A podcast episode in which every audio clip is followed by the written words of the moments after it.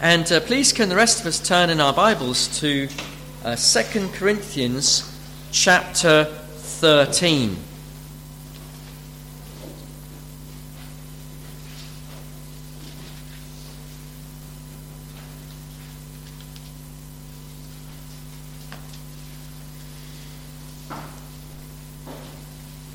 And this is found on page 1153. 2 Corinthians chapter 13 and verse 1.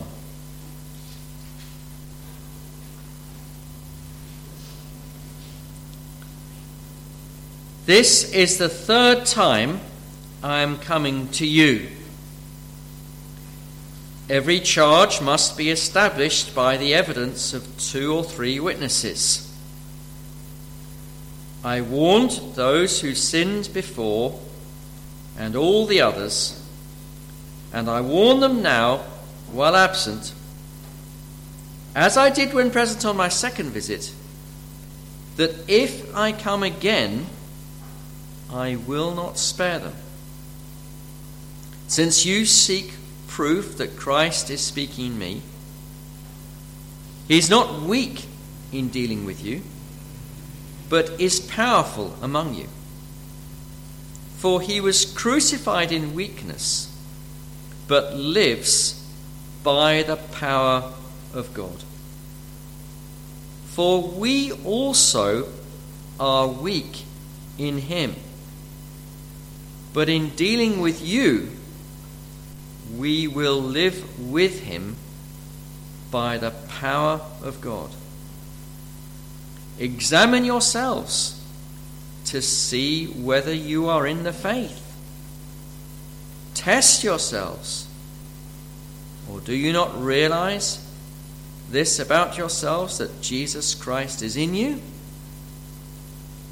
Unless indeed you fail to meet the test. I hope you will find out that we have not failed. Well, let's pray now and ask God to help us as we come to His Word. Oh Lord God, thank you for this opportunity that we have to consider your Word now. And we thank you that your Word is living and active and powerful and we pray, Lord, that, you that you'll speak to us your, through your word. And Lord, if any of us need to be encouraged, we'll be encouraged. If any of us need to be challenged, we'll be challenged. If anybody is not yet converted, that that person will realize he or she is not converted and will come to Christ. If anybody is backsliding, we pray that that person will come back to Christ and be restored in his or her relationship with you. So please do bless this time now and please work among us by your Spirit. We pray in Jesus' name. Amen. Well, in these verses, the Apostle Paul warns the believers in Corinth that he is going to come to them and that when he comes, if he finds their lives are out of order, he will exercise his apostolic authority and power in order to discipline them. That discipline will be fair,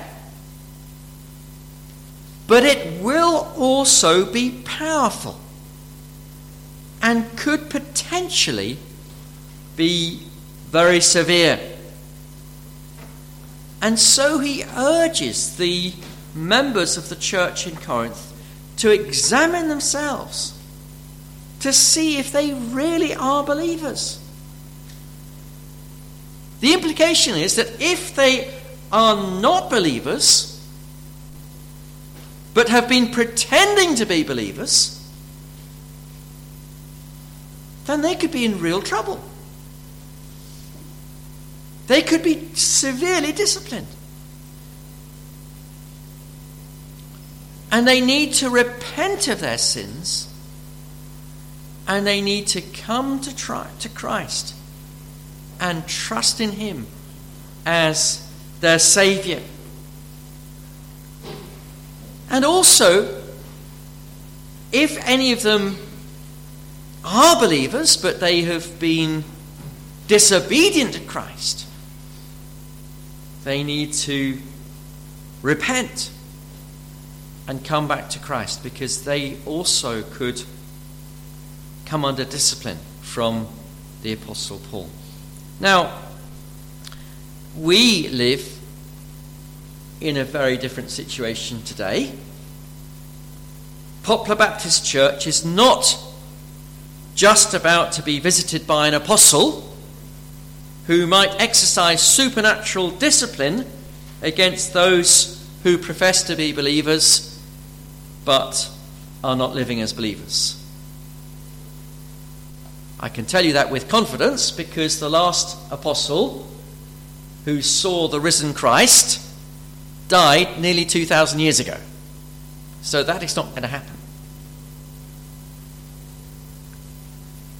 But the Lord Jesus is living in his church.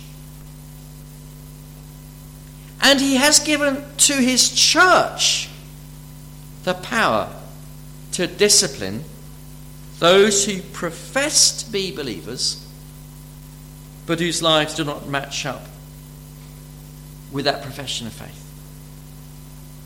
And the Lord Jesus has promised to back up the discipline of the church with his own authority. And moreover, the Lord Jesus has power. The Lord Jesus is present among his people. And if he so chooses, he has the power to directly discipline his people, even without any church discipline involved. And of course, he's going to come again. And when he comes again, we will all appear before the judgment seat of Christ. And when that happens, he will expose the secrets of our hearts. And if we have deceived ourselves or deceived others into thinking that we are true believers when we are not, then that will be exposed on the final day. And those who have lived that lie will be permanently excluded from the new heavens and the new earth that Jesus will bring in. And if we are believers, but we've been living a life of disobedience, then when that day comes, that final day of judgment comes, we will be saved, but what we've lived for in this world will be burned up. And we shall be saved only as by fire. And so this, uh, these, these, these, this passage shows us that we need to examine ourselves. We need to consider am I really a true believer? You might say you're a Christian, but are you really a true Christian? And even if we feel sure and confident that we really are true believers, we also need to examine ourselves to ask ourselves, Am I walking with the Lord as I should be? I might be saved, but is my life what it should be as a Christian? So I hope this morning, whether or not you are saved at this point in time, you will listen very carefully to what is said and you will heed the message of this passage. This is, this is one of those searching passages. There are some passages of Scripture which are very warm and very encouraging and very, very much, you know, the sort of passages which we like to listen to because they remind us of the love of God. This is one of those passages which, which is quite a challenge. But God has put challenging passages as well as encouraging passages in the scripture. He knows we need both, as it were, the carrot and the stick in order to, to uh, develop as we should develop and to come to Him. And this is one of those, as it were, stick passages that we need to uh, listen very carefully to. Now, let me say a word about the context before we consider uh, the details of this passage. We are in, uh, as many of you will know if you've been in previous here in previous weeks, uh, we're in that section of this second letter to, to, to the Corinthians where the Apostle Paul is having to defend himself against the charge that he is not a real apostle. False teachers have come into the church and they've said, You can forget about Paul, he's not a real apostle. They're saying, You should listen to us. We are the real apostles. And so Paul has therefore had to reassert his credentials as a true apostle of the Lord. Now, last week we were looking at chapter 12 and verses 11 to 21, and we saw how the apostle Paul had to rebuke the believers in Corinth for ways in which they had wronged him. Uh, we saw that there were four things that the believers did wrong. First of all, they did not stand up for Paul when they should have done so.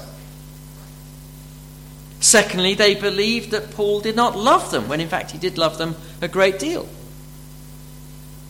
Thirdly, they had entertained evil suspicions against Paul, which had no basis in reality.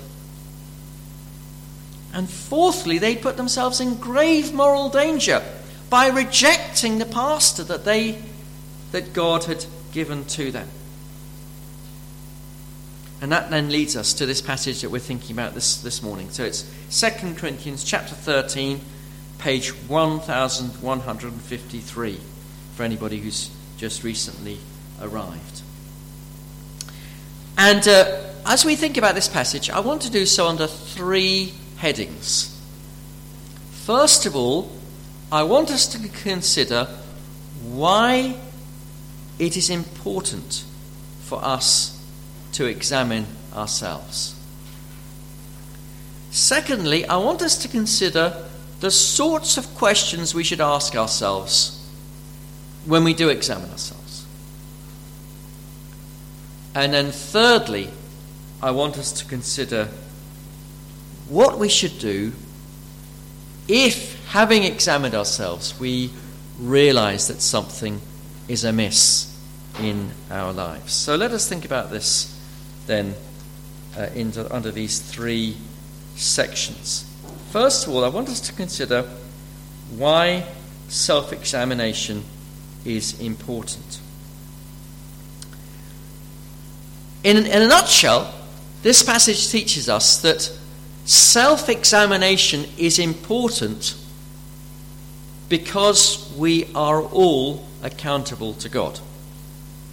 Now, that applies to us whether we are saved or whether we're not yet saved. We're all accountable to God. If you're not yet saved, then that accountability can land you up in hell unless you repent of your sins. If you are saved, you're still accountable to God. You're not going to be sent to hell if you're truly saved, but God can discipline you. So, this passage teaches us that we are all accountable to God. And therefore, we need to examine ourselves because if we examine ourselves and deal with our sins ourselves, we find something wrong. We've, either we find we're not saved and we go to Christ for salvation, or we realize we are saved, we're backsliding, and we repent and come back to Christ. If we sort ourselves out, then God doesn't have to deal with us. Because we've come to Christ ourselves. But if we persist in our unbelief or in our rebellion, then in a sense that forces God's hand ultimately, and He has to deal with us. So I want us to notice three things about the, the discipline of God. First of all, the discipline through the apostle here, but then also the discipline of God through the church and directly through Christ. First of all, this discipline of God is fair. Notice what the apostle says in verse 1. He says, Every charge must be established by the evidence of two or three witnesses. Now, this is a direct allusion to the Old Testament law. God said that the judicial, the judicial system in the Old Testament must be based upon multiple witnesses. Someone could not be punished on the basis of mere hearsay or on the basis of just one person coming forward and making a complaint. So we read in Numbers 35, verse 30 If anyone kills a person, the murderer shall be put to death on the evidence of witnesses. But no person shall be put to death on the testimony of one witness.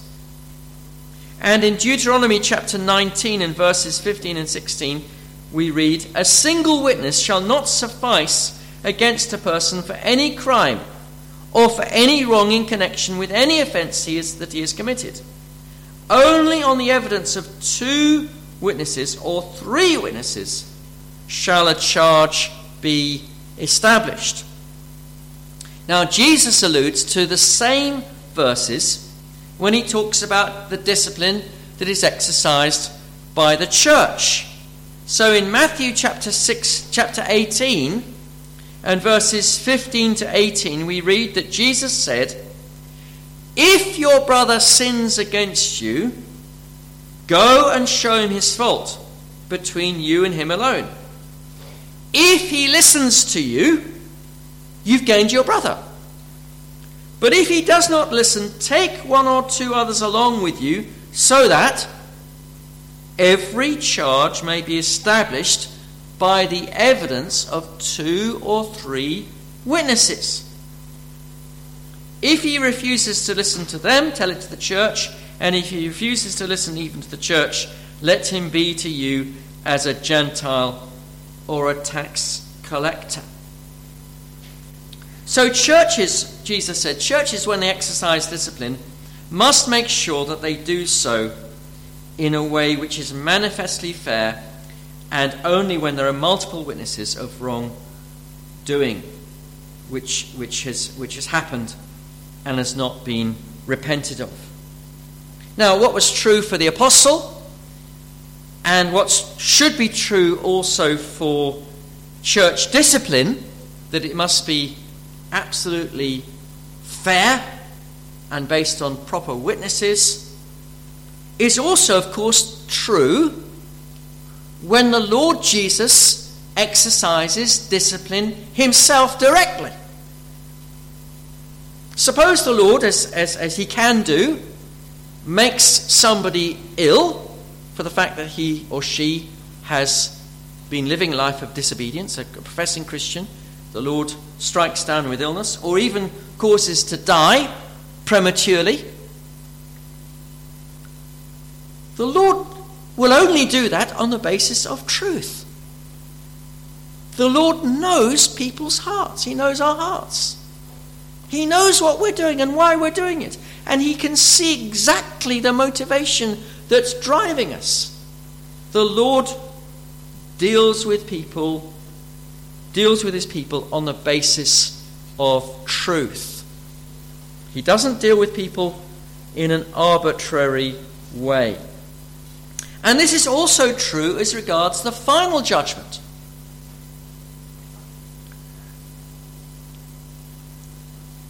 When Jesus comes again, everything about our lives will be revealed. The motivations of our hearts will be revealed.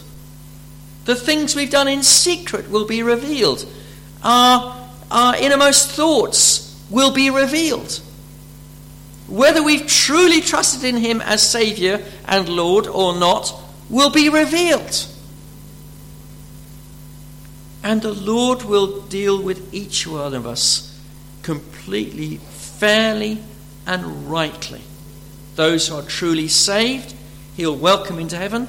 Those who've served Him, as, as those who are saved and have served Him, He will reward and bless.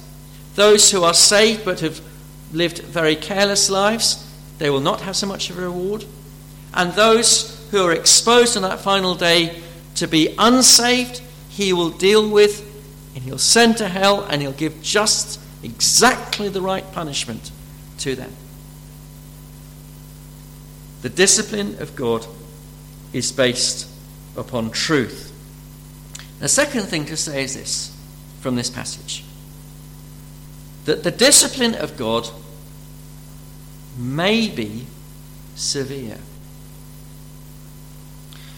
Look at verse 2. Paul says, I warned those who sinned before and all the others, and I warn them now while absent, as I did when present on my second visit, that if I come again, I will not spare them.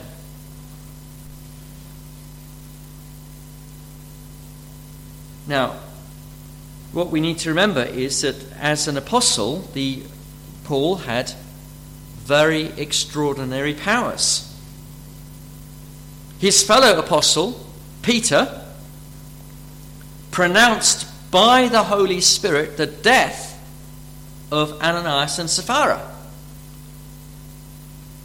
Uh, when, uh, they, when he confronted them about having lied to the church. That's recorded in, in, in, in the book of Acts, in the early chapters of the book of Acts. And both Ananias and Sapphira dropped down dead instantaneously. Uh, Paul himself caused a man who opposed the gospel to be struck with blindness.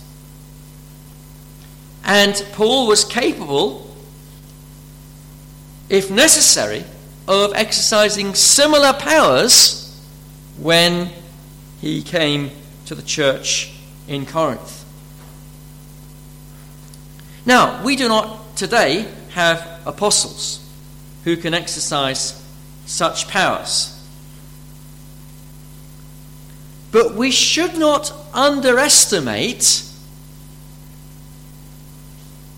the strength of the discipline which a church is able to exercise. In the passage that I just read from Matthew chapter 18, Jesus went on to say that if a person who professed to be a believer would not listen to the church, uh, he, he, sorry, I just mentioned just now that Jesus said that a person who professes to be a believer who does not listen to the church should be treated as a pagan or a tax collector. Now, there is nothing worse than that. For a person, in spiritual terms, for a person who was once a, uh, a, a, in, in fellowship with God's people. To be removed from the blessing of the fellowship of the Lord's people, to be out on his own in the wilderness, removed from all the blessings that could be known through, through, through fellowship, through hearing preaching, through the Lord's Supper. It's a very severe thing. It's not to be taken lightly. You know, some people think, oh, well, so what if they don't want me in their membership? Well, it's a very severe thing. You need to be very careful. And moreover, we need to remember that whether or not uh, there is, the, the, the Lord's the, church exercises discipline, the Lord Himself is able to exercise discipline of His people where that is necessary. So Paul says in 1 Corinthians chapter 11 and verses 29, uh, 29 and 30, this was not when he was present in the church, this was when he was far away from the church. He says that some members of the church had become ill and some had died prematurely because they had misused the Lord's Supper. He says, uh, Anyone who eats or drinks without discerning the body eats or drinks judgment on himself. That is why many of you are weak and ill, and some have died. God's discipline can be very severe. Hebrews 10, verse 28 and 29 says, Therefore, let us be grateful for receiving a kingdom that cannot be shaken and let us offer to God acceptable worship with reverence and awe. For our God is a consuming fire. Now that's talk, addressed to Christians. Our God is a consuming fire. And we should remember that for those who are not saved, the punishment of hell will be unspeakably horrible. Jesus said that those who are not saved will be sent away to everlasting punishment. They'll be sent to the outer darkness where there is weeping and gnashing of teeth. He said that in hell the worm does not die and the fire is not quenched. So, the discipline of God is just, the discipline of God can be very severe. And thirdly, the discipline of God is supernaturally powerful. So Paul says in verses 3 and 4 Since you seek proof that Christ is speaking in me, he is not weak in dealing with you, but is powerful among you. For he was crucified in weakness, but lives by the power of God. For we also are weak in him, but in dealing with you, we will live with him by the power of God. Now, some believers in Corinth doubted that that uh, Christ spoke through the Apostle Paul. They said, Oh, oh, no, no, God's not with him. They said he's with these other apostles. But no, no, he's not with Paul. He's just a weakling. Look at him. He's got no money. He's got poor health. He's got no popularity. He's always in prison. No, no. God's power is not with him. But Paul has to say to them, You'll find out. When I visit you, you'll find out that I do have power. I might look weak, he says, but you'll find out that the power of God is working through me. Just as Jesus looked weak when he hung on that cross and then God raised him from the dead, so he says, I look weak. But actually, that resurrection power is at work in me and through me, and you'll see it. Now, similarly, as I say, we don't have apostles today, but when a church exercises discipline on behalf of Christ, Obviously, as long as those judgments that, that the church makes are valid and right, of course we must say that. But if those judgments that the church makes are valid and are right, then they are backed up, Jesus said, by heaven. I, I, read earlier from Matthew 18 the teaching of Jesus on church discipline. He goes on to say, as recorded in verses 18 to 20, he says, I truly I say to you, whatever you bind on earth shall be bound in heaven. And whatever you loose on earth shall be loosed in heaven. Again, I say to you, if two of you agree on earth about anything they ask, it will be done for them by my Father in heaven. For where two or three are gathered in my name, there am I among them. Now, in the context, to bind here means to not extend forgiveness to the unrepentant sinner. It's saying we're not going to forgive this person as long as he continues in this sin. We're going to treat this person as an unbeliever. We're not going to forgive him. We cannot forgive him in that sense. Not as bitterness, but in that sense, we're not going to regard this person as being right with God. And what Jesus is saying is that when a church makes that decision before God, clearly, obviously, under the assumption that that is a valid and right decision, but the, God Himself will back up that decision. The authority of heaven itself will be behind that decision. What a solemn thing that is. And so we should never treat the discipline of the church as a light thing. Some of us know of a situation where a church felt it necessary to exercise discipline against a, a prominent man. And this man has poured contempt upon the decision of the church. It's a very serious thing to do. And uh, the Lord uh, will uphold. He promises, Jesus promises, the Lord will uphold the decision of the church. And similarly, when the Lord directly disciplines those who profess to be believers, he exercises supernatural power. And clearly, of course, at the final judgment, the mighty supernatural power of Christ will be displayed. He will come on the clouds of heaven. The dead will be raised. No one will be able to, to withstand his, his power.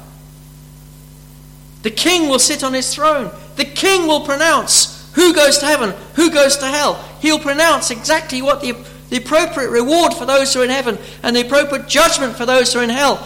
And what he says will happen. The supernatural power of God will be displayed on that day. And so we see then that although we do not have apostles today, the discipline of Christ and the judgment of Christ through his church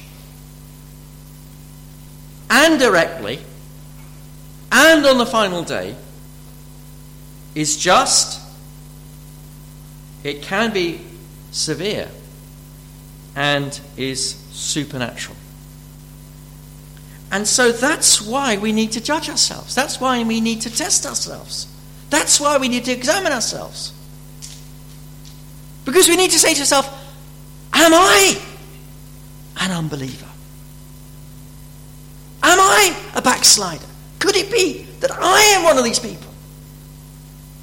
We shouldn't just assume, oh, everything's fine, I'm a Christian, I go to church. Whoa! Don't just assume that. Are you, am I, really saved? We need to ask that question, don't we? And even if you are sure you're saved, you need to ask yourself, am I really walking with the Lord as I should be?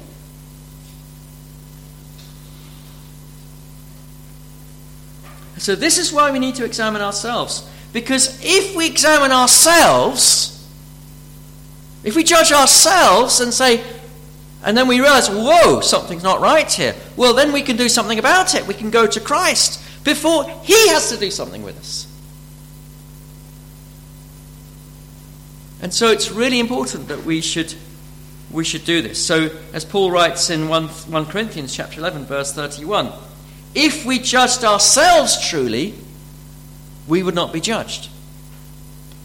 So let me now go on to consider with us what how we should examine ourselves. So we go now to verse 5. where the Apostle Paul says, Examine yourselves to see whether you're in the faith. Test yourselves. Or do you not realize this about yourselves that Jesus Christ is in you, unless indeed you fail the test? He says to them, You need to examine yourselves. You need to test yourselves. Are you really saved?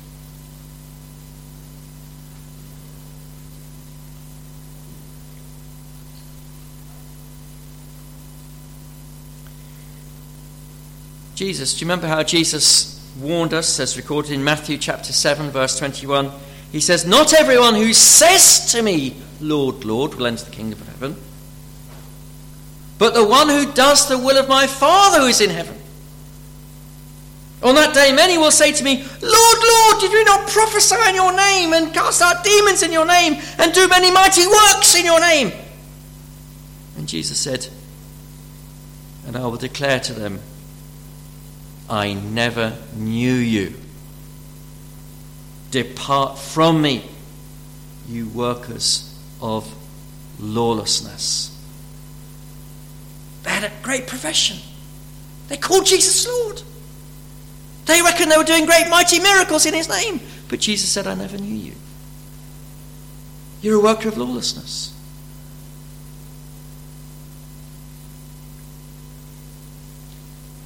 What a terrible thing it would be to assume, to go through your whole life assuming, oh, yes, I'm a Christian. Oh, I'm a member of the church. I believe in God. I believe in Jesus. You go through your whole life assuming these things, and then you die, and then you wake up in Hades, in torment. What am I doing here? I thought I was going to go to heaven. But then it's too late.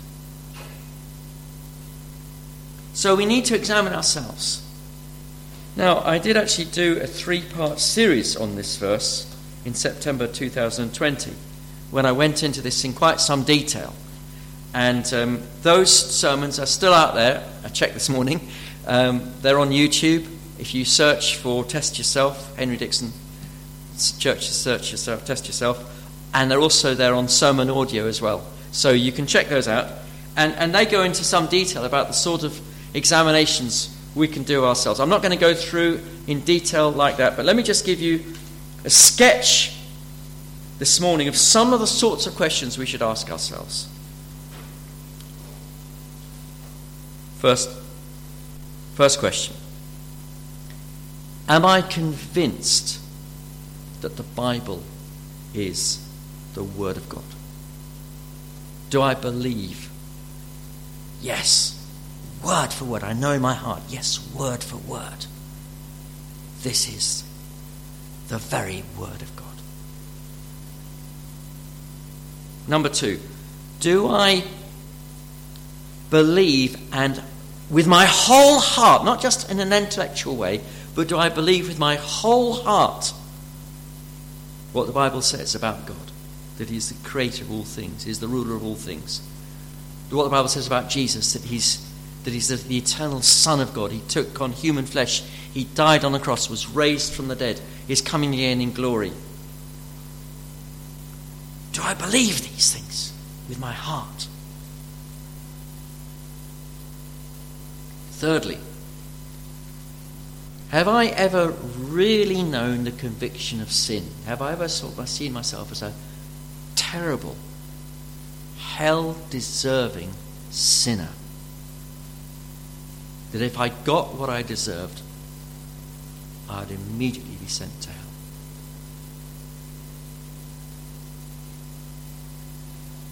Fourthly, have I ever truly repented of my sins and turned away from them and, and, and said I'd never want to do those things ever again? Of course, none of us is perfect, we know that, but has there been a fundamental shift in my life from what it was before? Fifthly, do I depend on Christ and Him alone for salvation? Not relying upon my own good works, not, not my attempts to live a good life, not thinking, oh, I'll get to heaven because I've done this or because I've done that, but I trust in Him, Jesus alone, to make me worthy of heaven. Another question Do I have love for other believers? Do I see them as my brothers and sisters? Which I never used to do before, but now I do. They, they, I see them as my, my brothers and sisters, my family. Another question Have I really experienced the rebirth? Do I know the power of the Holy Spirit in my life? Has the Holy Spirit changed me? Do I know the comfort and the peace that the Holy Spirit brings? So, what these questions are asking is not have you prayed some sort of a prayer? You see, there's lots of people who say, Oh, pray a prayer after me. And if you've prayed that prayer, well, you're born again, you're saved, you're a Christian.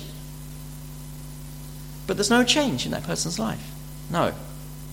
What makes you a real Christian is this deep work of God, whereby you are convicted of the truth of Christ. You're convicted of your sin. You believe in your heart. You turn from your sin. You trust in Jesus for salvation. Now, as I've gone through that list, I hope and pray that a lot of people sitting in here in this room will have said, tick, by God's grace, tick, tick, tick, tick. And you say, yeah, wow, I'm saved. Wow, amazing. I don't know how it happened, but the Lord's done that in me. I can see these things that He's done in my life. Praise the Lord. Yes, indeed. But let me just, before we just think, okay, that's examination over. Those of us who are saved also need to ask some questions of ourselves. Let me ask you some questions.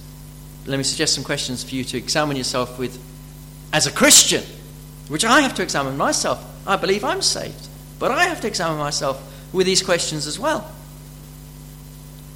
Question number one Is there some sin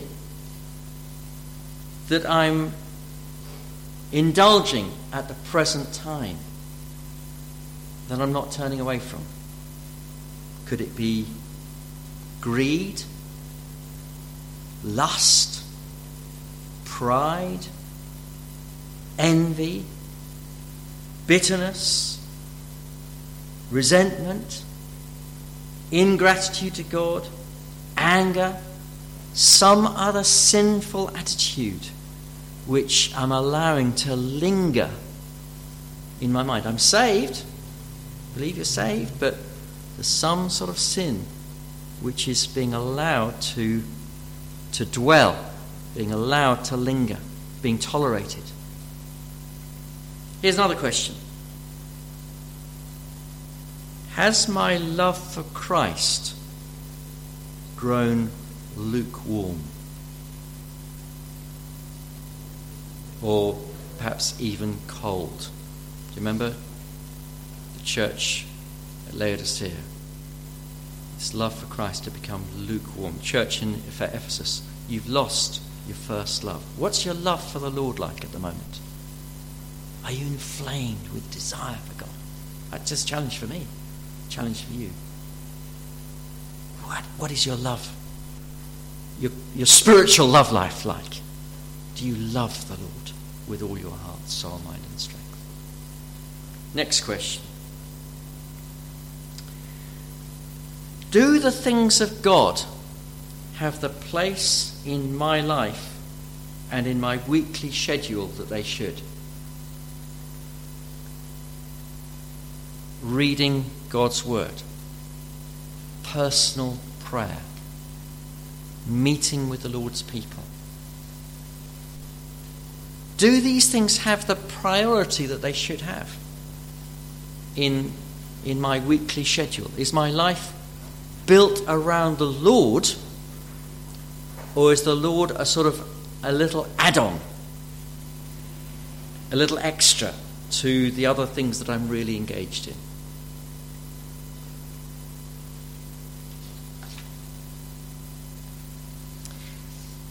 Another question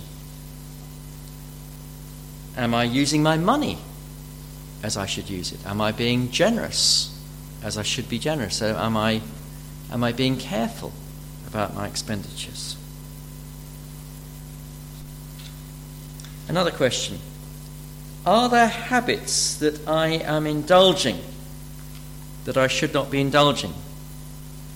Eating too much, for example, drinking too much, spending too much time on social media, maybe, or on Netflix, or whatever it is that, that, that you know there's a habit in your life that, that is, it is out of control.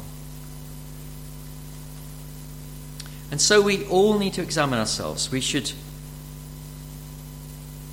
we should not spend our whole lives in examination, otherwise, we would very easily get very depressed. But there are times when we need to take stock. There are times when we need to look, stop, and say, how, is things, how are things at the moment? And then take action. Now, last thing what should we do if we find that something is not as it should be?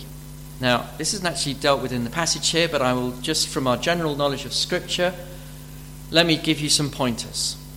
What should you do? If you, first of all, what should you do if you look at this and you examine yourself and you say, well, actually, I'm not sure I'm saved? Well, the answer is, well, let me give you, tell you what not to do. Number one, don't think, right, I've got to try really hard now. I've got to be an extra good, nice person. That won't save you. Another thing, don't uh, harden your heart and say, oh, I, am fed up with all this frightening people. No, I'm, I'm going to put it out of my mind. No. Go to Jesus. Just pray a simple prayer. Say to Jesus, I don't, I, I you might, might say this, I always thought I was a Christian. I always thought I believed in you. But I've got this horrible suspicion I've never really been saved. If that's true, please save me today. I believe you died on the cross for sinners. I want to leave my sinful life and I want you to save me. Something like that. In your own words, I don't need to pray it for you. You can pray to the Lord right where you are. We're going to have a moment of quietness after this sermon in a moment, and that's exactly what you can pray. Lord, please save me. What if you've we've gone through this list and you've thought, I do believe I'm saved, but I've got to be honest, my life isn't what it should be as a Christian. Let me tell you what not to do at this point. Be very careful because the devil will then try to make you miserable. You say to you, Ah, look at the rubbish Christian you are. Ah, you can't imagine God will love you. You're useless, you're rubbish. And he'll try to rub your nose in it and try to make you feel really depressed.